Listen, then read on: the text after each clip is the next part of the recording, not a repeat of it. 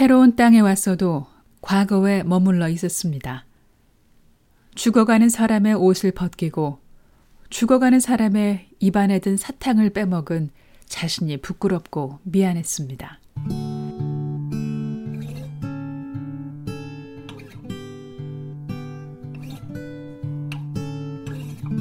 교화소에서의 경험은 수년 동안 윌리엄 씨를 괴롭혔고 술에 의지할 수밖에 없게 만들었습니다.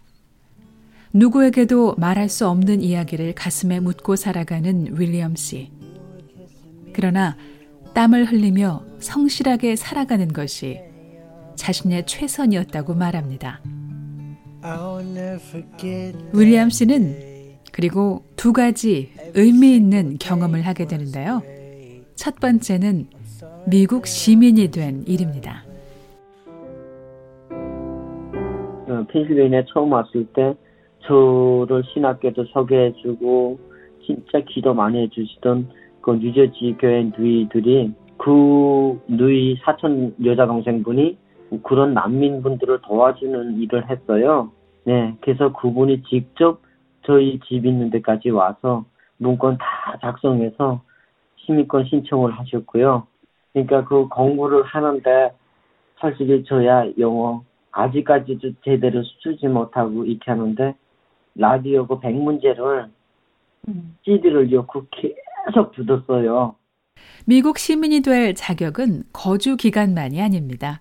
미국이란 나라에 대한 이해와 지식이 요구됐고 이에 대한 시험을 치르는 공부를 해야 했습니다. 예, 각 백문제마다 첫 번째 번호 어, 한국말로 나오고 영어로 나오고 하잖아요. 그걸 계속 부으면서 기억하고 기억하고 암송하고 했는데 2000, 2013년도 12월 달에 첫 번째 시민권 시험을 치렀는데 단번에 떨어진 거예요. 첫 번째 시험은 좋은 경험, 두 번째 시험은 실전처럼 임했고 드디어 합격. 내가 2학 미국, 미국 시민권 공부를 하는데 열심히 공부해가지고 시민권 합격되자 이렇게 하고 악을 먹고 열심히 잠을 밤잠을 하지 하면서 발음을 거쳐가면서 시험 공부를 했는데 어, 두 번째 시험이 1월 언젠가 됐는데 가서 합격됐습니다. 2008년 미국에 온 탈북 난민 윌리엄 김 씨. 2014년 미국 시민이 됩니다. 오른손을 들어올리고 미국 시민으로서 선서를 하던 날, 많은 생각이 머리를 스쳤습니다. 아, 내가 고생 시작한 시절이요. 음. 그냥 순식간에 지나가는데요.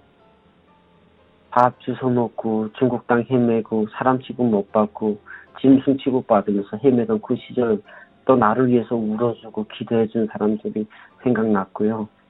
음. 진짜 순식간에 그 기억이 쫙 가고 나도 당당한 어느 나라의 시민이다. 또 세계 최대 강국의 시민이다. 이렇게 하니까 아 눈물이 많이 났습니다. 네. 감사함이 더 대, 다른 때보다 더 많았던 것 같습니다. 그때가. 음, 예전에 고생하고 정말 인간적이지 못 받았던 그런 생활을 보상받을 만큼 굉장히 의미가 크셨던 건가 봐요.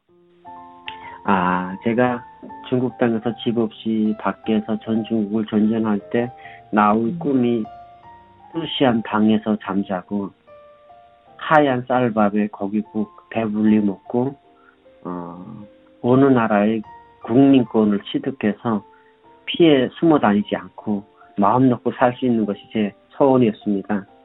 그리고 하늘에 날아가는 비행기 보면서 비행기 타보는 것도 나의 소원이고요. 근데 미국 와서 그 소원이 다 이루어졌습니다. 그래서 더 감사했던 것 같고요. 소원이 이루어졌다는 의미는 사람으로서 정당한 권리를 누릴 기본적인 요건을 갖춘 것을 의미했습니다. 누구나 태어날 때부터 손에 쥐고 있는 그것이 북한 남성인 윌리엄 씨에게도 30년이 지난 후 이루어진 겁니다. 미국 시민이 된 윌리엄 씨는 이런 생각을 하게 됩니다. 아무리 그래도 여기 와보니까 신분이 없어서 힘들게 사시는 분들을 많이 봤어요. 외국 분들이든 음.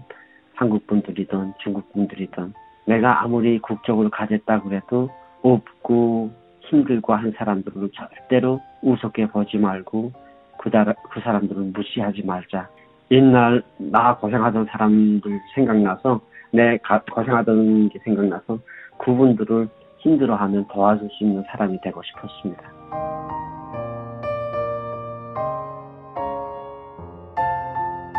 윌리엄스는 펜실베니아에서 안정적인 직장에 다니면서 시민권을 취득했고 이곳으로 이주한 첫 번째 목적을 이루게 됩니다. 험난한 여정에서도 살아남을 수 있었던 것은 누군가 자신을 지켜줬기 때문이라고 믿었고 그 누군가가 바로 하나님이라고 생각했던 윌리엄스는 그 존재를 알고 싶어 기독교 신학대학에 가고 싶었고 그 꿈을 이뤘습니다. 신학교에 가는 거 나는 그 신학교 학장 목사님께서 장학 꿈으로 다 채워주셨고요. 학교를 첫 번째.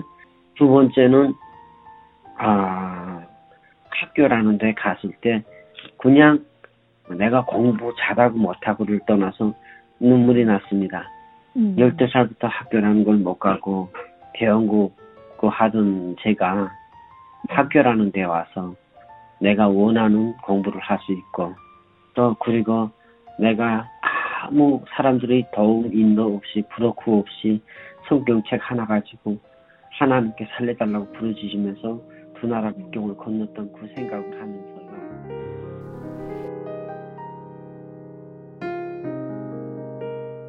20년이 넘도록 해보지 못했던 공부라는 일. 쉽지 않았지만 많은 도움을 받아 가능했습니다. 아, 정말 힘들었습니다. 그런데 저희 신학교 교수님들이 뉴저지에 있는 목사님들도 계셨고 어, 필라델피아에 계시는 목사님들도 계셨는데 이분들이 내가 알아듣기 쉽게 하나님에 대해서 공부하고 이런 예, 예를 들어서 성경 구조를 암기할 때도 저한테 그런 암기하고 그것을 지식으로 받아들이지 말고 마음으로 받아들이고 이렇게 할수 있게 그분들이 정말 하나하나 잘 가르쳐 주셨습니다. 하루 종일 일하고 공부하느라 하루가 꽉 찼습니다. 한 주에 주 5일을 공부했습니다. 신학교에서 월요일부터 금요일까지 음, 회사는 아침 8시부터 5시까지 해서 끝났습니다. 그러면 퇴근해서 집에 오면 6시가 조금 넘으면 씻고 신학교 가면은 7시부터 신학 공부가 시작돼서 시간이 너무 딱 맞고 좋았습니다. 태어나 처음 경험하는 대학교 강의였지만 역시 사람들 때문에 낯설지 않았습니다. 어느 교회 목사님들, 장로님들, 그다음에 한국에서 와서 공부하시는 전도사님들도 계셨고 그랬는데 음. 또 솔직히 공부할 때 그분들이 저를 많이 가르쳐 주시고 내가 힘들지 않게 해주시려고 서로가 아, 음. 저를 많이 위해 주셨습니다. 그리고 주말이면은 찾아오셔서 저를 도와주니까 그러니까 하나님 공부, 말씀 공부하는 걸 일부러 더 편하게 해석하면서 같이 공부했고요. 음. 너무 재밌었습니다. 제일 이해가 안 됐던 부분이 있을까요? 제일 어려웠던 과목이 뭐였나요? 아, 조직 신학이라고요. 율법 시대에 대해서 그런 강의를 하는데, 그 다음에 지금, 예, 새로 지금 이 신학에 대해서 조직 신학이 제가 제 기억에는 제일 어, 좀 어려웠던 것 같습니다. 그리고 음. 사람들을 앞에 나서서 그러니까 설교 이런 준비랑 하는 거 있잖아요. 한 번씩 해보는 거를 또 이렇게 그런 것도 있을 때 그게 좀 음. 많이 힘들었고요. 어려웠고요. 그냥 계속 덜덜 떨었던 것밖에 생각 안 납니다. 들어와서 아무리 생각해봐도 내가 그때 무슨 말을 했는지 아직까지도 기억이 안 납니다. 윌리엄 씨는 신학교 대학생이 된 지 거의 5년 만에 졸업장을 따게 됐는데요. 그러나 기독교 목회에 대한 마음의 준비가 되지 않았습니다. 노스캐롤라이나에서 펜실베니아를 거치는 5년 동안 윌리엄스는 경제적인 안정을 얻게 됐고 미국 시민이 됐으며 기독교 신학대학을 졸업했습니다. 그러나 모두의 권유를 뒤로하고 기독교 목회가 아닌 또 다른 여정을 맞이하게 됩니다. BOA 뉴스 장량입니다.